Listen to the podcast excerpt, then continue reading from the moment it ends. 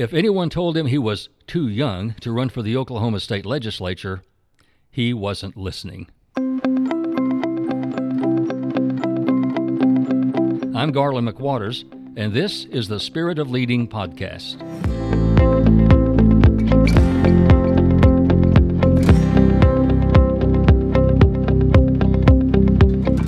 This episode of the Spirit of Leading podcast, you'll meet the youngest member of the Oklahoma State Legislature elected in the November 2018 election cycle.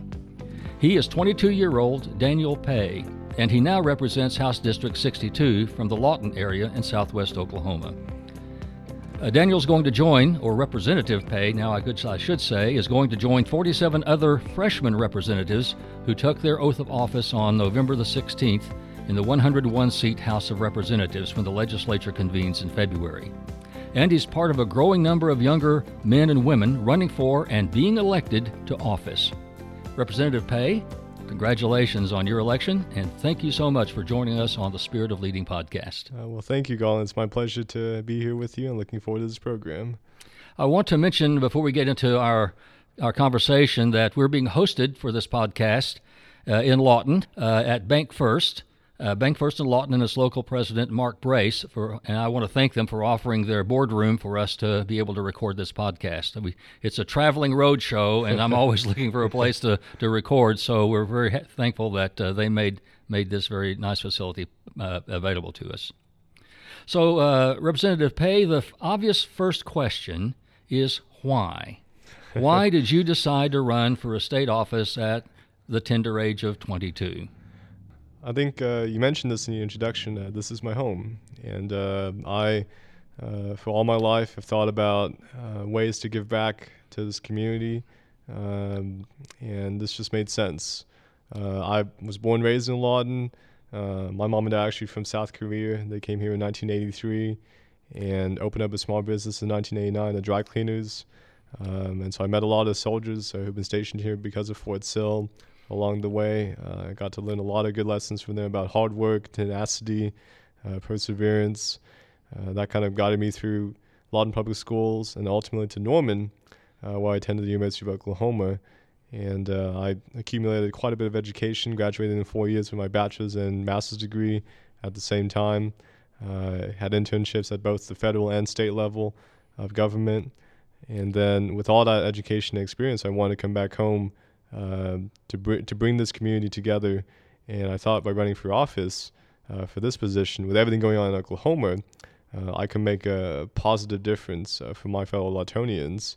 Uh, and that's what I talked about on the campaign trail was how we're uh, so divided right now as a country along party lines and you name it. And we really uh, have to acknowledge that we have a lot more in common. We have a lot more things we can accomplish together. We got to accomplish together, particularly when it comes to education, healthcare, uh, infrastructure, and the budget. Uh, these are the issues I talked to voters about. I think it really resonated. I'm proud of the fact that our campaign was bipartisan. We had support from across party lines, across all sorts of uh, disciplines, and uh, I think that's what made us uh, very uh, competitive at the end of the day. Was that bipartisan support and the fact that our message resonated with voters from across the spectrum. that's how I intend to uh, govern as well by bringing people together. Well, that's encouraging to hear because I know I, uh, as we've listened to the national conversation mm-hmm. over the last several years, actually. Mm-hmm. This uh, notion that uh, there's gridlock and people just aren't talking to each other anymore. Not only are they not talking to each other, they're not even they're not even connecting with sure. each other in any other kind of way. You're yeah. like you're over there and I'm over here, and we don't ever you know sit on the same side of the room, yeah. kind of thing. And I'm thinking uh, you know, when couples do this, they need counseling. So, so, so, it sounds to me like our legislation needs like some some some relationship counseling yeah. or something, you know, yeah. to do that. Now, I you, usually something uh, sp- is a spark that happens someplace. Mm-hmm. I mean, you get. Uh, something catches your attention or it gets into your blood or something uh, to, that gets you that makes you want to be a part mm-hmm. of the political scene.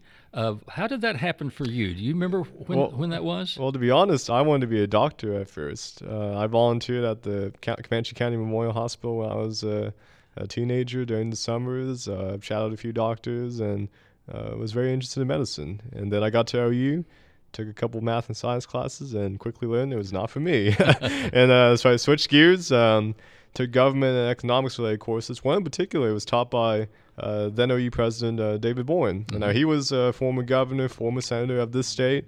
Uh, he has a wealth of knowledge to, to give. And so uh, I listened very closely to his life story and kind of his passion for public service. And that really uh, persuaded me to change directions. And so I got involved in student government. I ran for student body president. Uh, I was the underdog in that race because people said I wasn't well known and well popular enough to to win. Uh, but like with this campaign, I brought people together and worked aggressively to earn every vote and won that election and got to serve in that position for uh, one year. Uh, and so ever since, I think uh, I've kind of been drawn to public service. and certainly one of my political role models just recently passed away was President George Bush Sr. I think he also had a passion for public service and cared about other people. He was uh, well known for the thousands of thank you letters he wrote to uh, anyone and everyone he met. Um, and I think uh, we need more of his politics and his leadership style in this country. Uh, right now, right. He certainly exuded a an elegance, I guess, mm-hmm. in that uh, in that role. I remember him well. Uh, he modeled The Office, mm-hmm and uh, I've always appreciated that about the kind of service that he gave to the country, plus all the other things he had done earlier mm-hmm. in life, you know, in terms of the the CIA and mm-hmm. his other wealth of wealth of experience. And uh, and so you mentioned that you had interned at the uh, federal level. I pres- presume it was with your local representative, uh, Tom, Tom, Cole. Absolutely. And uh, what's something you learned there? What uh, I mean, you got to be up there in the middle of all that, mm-hmm. you know. And so, what did you pick up there that you think really impacted you? First of all, I, I thoroughly enjoyed the internship because uh, he was very transparent with uh, the interns and with the staff. Uh, every week, uh, he would gather us around and we got to ask him any personal or policy related questions, and he was very forthcoming uh, and honest. And, and, I respect that tremendously. Um, I think uh, the thing he emphasized the most was remember how you got here, remember who, who sent you in this position. Uh, it wasn't any special interest groups or any lobbyists. It was the voters back home in the district. Uh, and that's who he always fought for, and he always uh, thought of every time he cast a vote on any piece of legislation. And I think for my position now as state representative, that's something I remember is that the voters of House District 62, that's who I'm fighting for. Uh, they're my boss, uh, not any uh, special interest groups or lobbyists or party leadership. it's all about the voters back here in home. Uh, I think that's definitely a lesson I learned from Congressman Cole. Uh, I think it's a great lesson uh, for any uh, legislator or, or representative. Uh, I think that's what we expect of all of our elected leaders, in, in uh, whether it's at the city level or the legislature or the na- national nation's mm-hmm. capital. Mm-hmm. Yeah, and I always told people that for me, I, I, thought of governing as like riding a bike. When you ride a bike, you can't lean too far to the left or the right. You got to be balanced, otherwise you're going to fall off. And I think right now we got a lot of folks in office who either don't know how to ride a bike or who've forgotten how to ride a bike. And um, uh, I think that's part of, part of our long-term challenge as a country is recognizing that you got to have a balanced approach uh, to politics. And frankly, uh, you know, election cycle is always exciting and everything, but uh, we got to stop thinking about the next election and start thinking about the next generation and how we uh, can help them out. Uh, people my age and younger, how do we leave a better community and a country for them over the long run?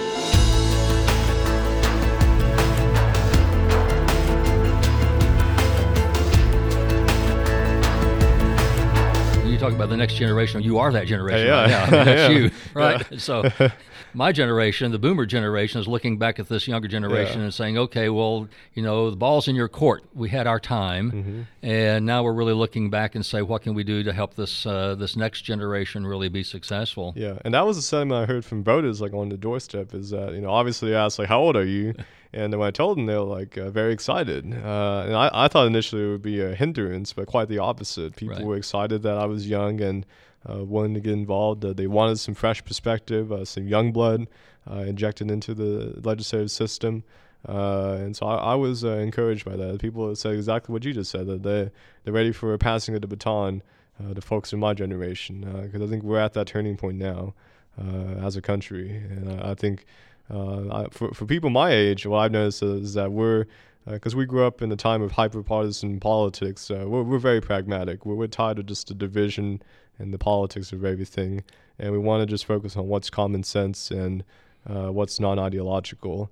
At the end of the day. Uh, so that's why I'm encouraged as we as we go forward uh, for the future of this country. Well, that's certainly a, a breath of fresh air in a sense, where mm-hmm. it's about uh, what needs to, what do we need to do, the right thing to do, right. Uh, things that have a chance of working and really mm-hmm. solving problems or creating new possibilities, mm-hmm. and not just what does the party think, mm-hmm. you know. And so that's what we've uh, we've tr- we're trying to get past, and mm-hmm. hopefully uh, that'll be your experience.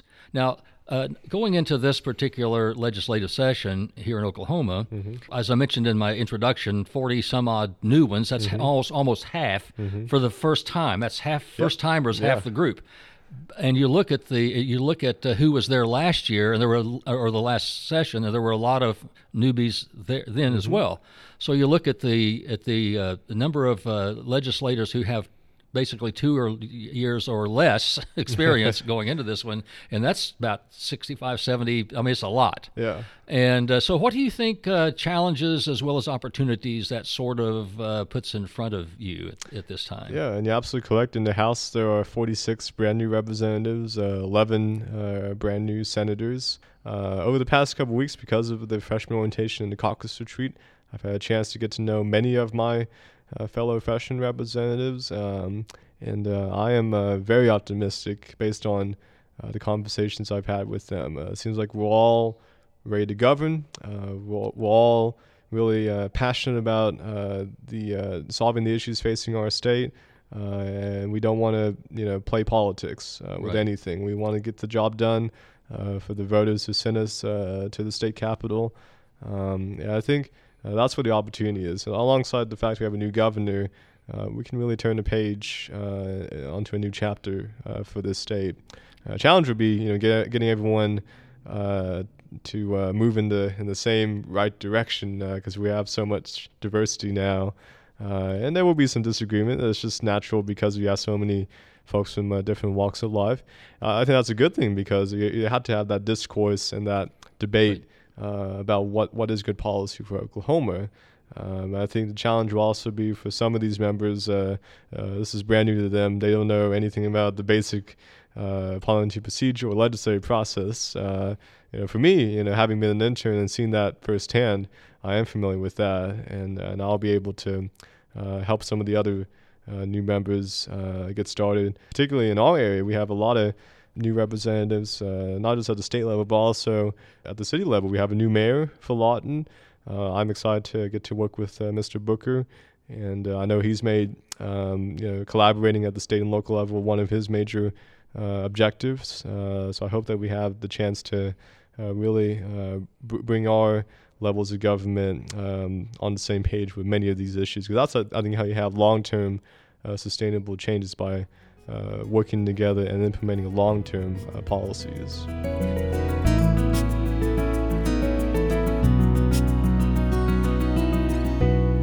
And you mentioned earlier just kind of the uh, the fact that nowadays it's hard to uh, talk with one another, interact with one another, particularly for folks with uh, different political preferences. And I kind of thought about that when selecting an office. Uh, with, our uh, large freshman class, we had to do a random lottery about who went first uh, to pick an office. Uh, I was actually fifth on the list, and so I could have chosen an office on the third or fourth floor. Uh, but I ultimately decided to choose an office on the fifth floor. And typically at the Oklahoma State Capitol, that's where the Democrats are usually at, is on the fifth floor. And I knew that, and I, I thought it'd be cool uh, to have an office up there. Uh, it'll be me and I think uh, five other Republicans or so. Uh, but we'll all be up there, and uh, you know that means we have to say good morning. We have to say how are you doing to our Democratic colleagues and build relationships. Uh, I think that's awesome. I think that's what voters expect uh, from their lawmakers, not to operate just in silos, but to actually uh, work well with each other. that's what we all do at our respective jobs. it's it's a common professional expectation. Uh, I think uh, that's what I intend to do is build those relationships with the folks across the aisle. I think by having my office next to so many of them, I think that can happen uh, pretty organically. It kind of leads into a question I wanted to ask you because I was looking over your campaign web- uh, mm-hmm. website. And I noticed that uh, one of the things you said was that you wanted to engage in servant leadership to promote the interests of your community and your mm-hmm. state. Uh, servant leadership is a concept that's very prominent in business. Uh, my, so my question is, well, how do you see yourself demonstrating that? How will you act as a servant leader to make this a reality? Uh, I think one of the most important attributes of a servant leader uh, is listening and, and, learning from others. And I think oftentimes politicians uh, talk more than li- more than they listen, and I think it should be the other way around. One of the uh, biggest pieces of advice I've received so far in this transition is that you gotta build strong relationships with your fellow colleagues. Uh, that's how you ultimately pass legislation and get things done. A big part of that is just kind of getting to know other people, uh, listening to what issues they're passionate about, uh, where they're from, why they decided to run for office in the first place, and then you can uh, be an effective um, advocate uh, for your constituents and be an effective servant leader. I think uh, there's temptation in today's discourse just to uh, be the one uh, who's the loudest and who talks the most. And that doesn't necessarily mean that you know the most, just means that you're the loudest. Uh, I think uh, President Bush Sr. also had a quote saying that uh, he was known as a quiet man, but that meant he could hear the quiet people who others uh, might not have heard. Mm-hmm. Think that's similar to me, is that I'm you know kind of a reserved, introverted person, but I think we need those types of people in leadership positions because we help balance things out and provide a perspective that uh, you know, otherwise would not have been provided. I like the way you said that was when you're quiet, you can listen to other quiet people mm-hmm. because a lot of times they don't know quite how to mm-hmm. put their ideas right. out. And, and I can't imagine a legislator not being quiet, but, uh, but I'm sure there are places where people come and they want to have a conversation with you and they're not quite sure how they yeah. are to present it and, yeah. and being able to sort of listen and help them help them to articulate yeah. what they're trying to say. Mm-hmm. That's I, I, in fact I I call that assertive listening. I sure. teach a class That's on good. assertive listening. Yeah. And I say it's not just nodding your head and agreeing, it's listening to what people aren't saying but want to say and mm-hmm. helping them to say it. Yeah. Then you're basically pulling helping them to articulate or express uh, their own ideas, yeah. and that really is a next level kind of listening. I yeah, think. and during the past year, like working for the city manager, uh, that's that's what I did most of the time was uh, take calls or listen to people who came into the office uh, with concerns about the trash, um, the water bill, the neighbor, and uh, you know sometimes I didn't have the answer, but I told them that I would find the answer. I would call contact the uh, proper department or division, and try to help them out. I think that's going to uh, be very helpful uh, with this position because there will be people coming to the office and to the Capitol uh, and call out, uh, call in, and you got to make sure you're calm, uh, that you're attentive, and that you just uh, do your best. I, I, think that's the key is doing your best. I think people acknowledge that government's a very intricate bureaucracy, and it's hard to, to find the answer immediately. but as long as you tell them that you, you care about them, you, you know where they're coming from, and you're willing to help them out. Uh, I think that's what they want to hear at the end of the day. But I know they also know that you probably stand for something mm-hmm. uh, because I. It's one thing to say, "Hey, I'm a nice guy. Right, I listen," right. but you know they're going to want to say, "Well, I mean, what are you going to do? What's mm-hmm. important to you, policy-wise, sure. and what difference do you really want to make?" And I, I know I, I was reading uh, something that you had written about your uh, about your experience as a SGA president mm-hmm. at OU, and, and you said that it's not because you wanted the title of glory, but you had you had a decent plan of action and very specific vision for what you wanted mm-hmm. to accomplish while you were there. And so I'm I'm assuming you have some particular vision Absolutely. of the things you want to accomplish, you know, as a legislator. So, yep. what would some of those be? Well, the uh, three committees that I uh, requested, those three were Veterans and Military Affairs, County and Municipal Government, and then Higher Education and uh, Career Tech. And so, I think those three committees kind of summarize uh, the issues I'm particularly passionate about. When it comes to veterans, uh, just because of growing up, meeting so many uh, soldiers uh, at the at the dry cleaners, helping my parents out, or simply by you know knocking on doors to past year and uh, meeting so many veterans who they've been stationed all over the world but decided to retire here in Lawton, Fort Sill. hearing their stories about kind of the challenges getting access to health care, uh, access to good o- job opportunities. Um, that, that's something I really want to uh, focus on as a legislator and work with other members on veterans issues. Uh, and then with uh, cities, um, you know, we're the only state in the country where our cities are heavily re- reliant on sales tax revenue. Other states have diversified, changed uh, their tax structures um, to be less uh, unstable. And I think we got to do the same. I don't, I don't know what the answer is yet, but I want to do more research on that particular uh, topic. And then when it comes to higher ed and career tech, I think those two have got to be intertwined. They cannot operate simply as silos anymore.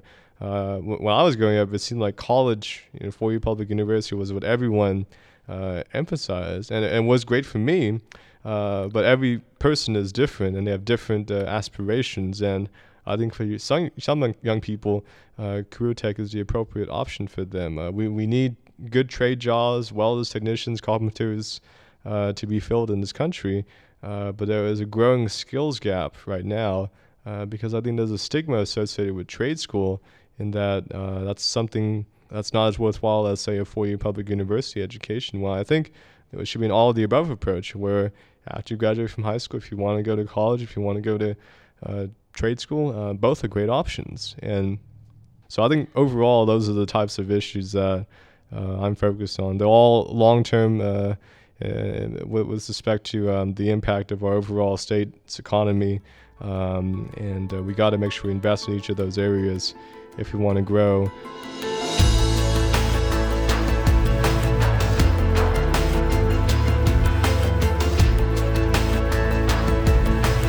You're absolutely right. And I think the, to speak to the larger application of that is that there are so many possibilities available to us in Oklahoma mm-hmm. on so many issues if we would just step back and pursue those possibilities. Mm-hmm. Yeah. You talked earlier about uh, about uh, partisan positions mm-hmm. And being wanting to work with a lot of ideas. And I know as a trainer myself, I say the the worst thing you can have is one good idea. Yeah. Uh, great ideas come from a lot of ideas. Absolutely. And and and a lot of you got to throw a bunch of stuff out there and get the conversation going and say, what about this and what about that and what if we did this or what if we put this together with that? Mm-hmm. How would that work? You know. And so it's a real messy kind of thing for a while, mm-hmm. and then it, it starts to sort of come together. Yeah. Do, do you see that kind of thing actually being able to happen in the legislature? Uh, I think one issue that can bring both parties together, and it already has, is um, as it relates to our criminal justice system. Uh, we're now number one in the entire world when it comes to our incarceration rate.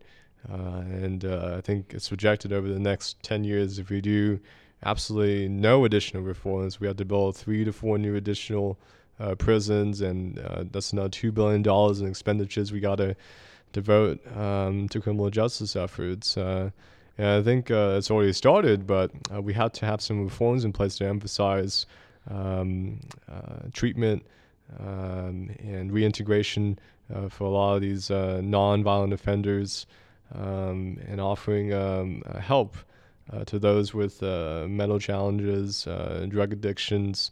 that's how you ultimately get the recidivism rate down and, and reduce your prison populations. And I know there are good Republicans and good Democrats uh, who are passionate about this issue. I think, um, you know, there's also an effort nationwide on this particular topic. I think the Senate's hopefully about to uh, get a vote on this over the next couple of days. Uh, and that's got an unusual coalition of everyone from Ted Cruz to Elizabeth Warren on the same page. Uh, so I think this is an issue that transcends politics, and uh, it's one that uh, is bad- badly needed to be addressed for a while now and uh, hopefully we can make some uh, progress. I saw a statistic that with state questions uh, 780 and 781, uh, that the we're always seeing an immediate impact because of those uh, reforms of reducing some uh, felonies down to mis- misdemeanors and, and, using that money to offer treatment and help to certain prisoners. Um, that's what we need right now in Oklahoma. And I think with this next le- legislative session, going to see efforts to build upon the reforms that were passed uh, during this past year. Well, that's uh, certainly a big issue. And, and I know I, I, can't let you get away without asking you about education. I mean, mm-hmm. that's a big deal in Absolutely. Oklahoma right now. And whenever I'm with uh, young people, uh, I ask them what their concerns are. I mean, education is right at the top every mm-hmm. time because a lot of them uh, are, are newlyweds. They haven't started their families or they're mm-hmm. just starting their families. They don't have school age children, but they're thinking about, okay, what's the what's the the educational system going to be like when my kids are in those schools mm-hmm. and uh, and it really matters to them it's a big decision point for them on whether or not they're going to stay in the state or move on mm-hmm. someplace else so uh, what's your uh, take on that how are you going to approach that issue yeah, well i think lawton fort sill uh, is an excellent model on this issue uh, a year ago we, we had a a school bond issue, a $99.5 million. Uh, it was a student investment program that uh, did many things, uh, such as building a brand new middle school, investing in safe rooms, providing uh, updated technology, textbooks, uh, basic supplies uh, to classrooms. And Lawton in the past was not really well known for passing school bonds. In fact, a lot of them failed at the ballot box. But I think the, last year there was acknowledgement in the community that we had to invest in education. And I think this issue transcended uh, political lines. Uh, that's how we ultimately got close to 75% of the local uh, community to vote in favor. We had to do something similar at the state where we put aside the, the political jargon and the rhetoric and identify what can we do to really help our teachers and our students. I think we made progress this year with the teacher pay raise increase. Uh, but we're not done yet. I think there's a lot more to do as far as getting additional funding to the classrooms uh, to help teachers. We get supplies. Uh, we had to be mindful about the teacher pay scale. We can't just uh, uh, now wait 10 years and figure out where things are at because other states are going to be changing their pay scale, and we got to make sure we're proactive. We cannot continue to play catch up. I, I, don't want to see that for our state. Uh, and then again, going back to our earlier conversation about uh, career tech, make sure you emphasize a long-term vision for uh, students at an early age. Make them start thinking about uh, these options even when they're in sixth and seventh grade about college and career tech. Uh, that way, they're not rushed to a decision when they're 17, 18 years old. Uh, that's I think what happened with a lot of my friends is that they didn't really feel prepared to make that. it's a big decision for your life at that age. Um, and so I think we got to uh, think those issues along with uh, mental health. Uh, that's become another big topic in our education um, conversation. Uh, we've seen an increase in diagnosis of uh, anxiety and depression, particularly among young people, um, and we got to be uh, attended to that need. In general, I think we all have to work together, whether it's common ed, higher ed, or career tech. you can't just operate um, in silos and doing your own thing. You got to collaborate. That's how a lot of other uh, members uh, see it, and uh, that's why I'm really uh, optimistic and encouraged that we can really make some progress on this issue. Well, it is encouraging to hear that mm-hmm. perspective, particularly from someone who's on the inside, yeah. and is talking with others who are mm-hmm. have sim- uh, who are like-minded mm-hmm. and want to see something constructive and positive happen from that. So, uh, before we wrap up here, I want to know a little bit more about uh, about, about, you, sort of sure. from the way you see yourself. Mm-hmm. Uh, what do you what do you think have been the biggest lessons, personal lessons you have learned in your experiences over the last say four, five or six years, when you've really been more active, you know, in this political environment, that uh, have shaped the Daniel Pae that you are today? Um, I think one important lesson is that you always have to uh, expect the unexpected. Uh, that um, you can have a plan, uh, but things happen ultimately and uh, that's what part of being a, an effective leader is is making sure you're calm and collected no matter how uh, the circumstances may change.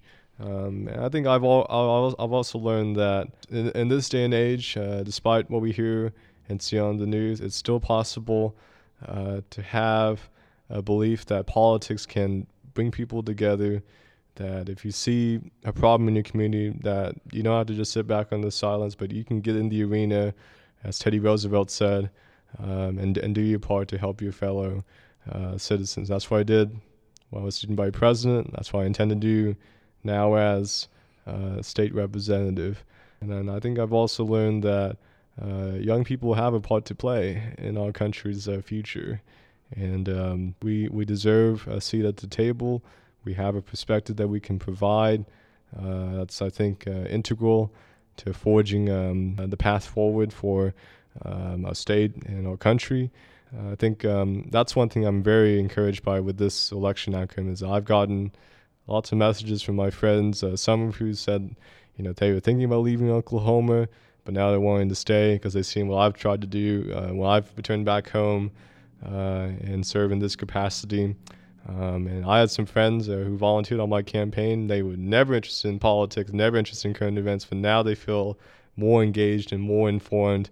Uh, and that's what I'm really proud of, uh, is getting those young people involved uh, in this process and, and, giving them hope that everyone has a, a part to play in uh, determining what future we want. And then finally, I think um, uh, I, I learned this early on, but it's always about the journey and not the destination. You know, we always had that long-term goalpost that we're, we're striving for, uh, but what ultimately matters is kind of how you get there and uh, the, the type of person you grow into along the way, the people you meet. Uh, that's, that's what ultimately you remember years from now. It's going to be an, an, exciting year, I think, for me personally, and then I think for the state of Oklahoma. Well, thanks so much, Daniel, for uh, joining us. And uh, I really look forward to uh, following your career. And, uh, and again, uh, I want to encourage anyone who's listening to, to this podcast that the one thing that's ultimately true is that leaders lead. Uh, a leader is a person that will step up and say, okay, I'm going to do something about this. A lot of things get taken care of in this world when people sitting around the table say, you know, why don't we do this? And lo and behold, they say, well, okay, let's just go do it. And the next thing you know, it's happening. And that's leadership. That is what leadership is. It's people who see a need are willing to step out and say, well, I'll do something about that. It's great to see young people realizing that even in our sort of institutions, uh, they have an opportunity there to be that kind of leader step out. So, well, I'll run for office. Win or lose, I'll make a difference. Uh, but I'll run, and if I get the chance to serve, then I'll show what uh, what we can bring to the table. And so I really commend you on uh, taking that step, and we're excited uh, to see you and other young uh, young leaders of both parties stepping forward and offering that kind of service to our state. Thank you. Absolutely. Thank you, Garland. Young people have always been called on to put their lives on the line for this country, and now they're stepping up. They're stepping up to political leadership in, at a younger and younger age. And we've listened to one of them, State Representative Daniel Pae of Lawton, Oklahoma is a place where young people are starting to step up and, uh, and offer themselves to this kind of service. So we wish them and all of co- his colleagues the greatest of success in this upcoming legislative session. And again, my thanks to Bank First of Lawton and local president Mark Brace for his gracious opportunity in offering their boardroom to record this episode of the Spirit of Leading podcast. Well, that's it for this installment of the Spirit of Leading. I want to thank you for listening. I also encourage you to recognize and appreciate anyone in your community who demonstrates the spirit of leading, whether it's at work or in service in the community in some way. Be watching for the next installment of The Spirit of Leading and sign up for the podcast. You'll receive notifications when the next installment is published. You'll also receive links to my weekly Empowering Thoughts. So until next time, I urge you to live empowered each and every day, to encourage the spirit, to enlighten the heart, to enlighten the mind, and to enlarge the expectations of living in yourself and in others. I'm Garland McWaters.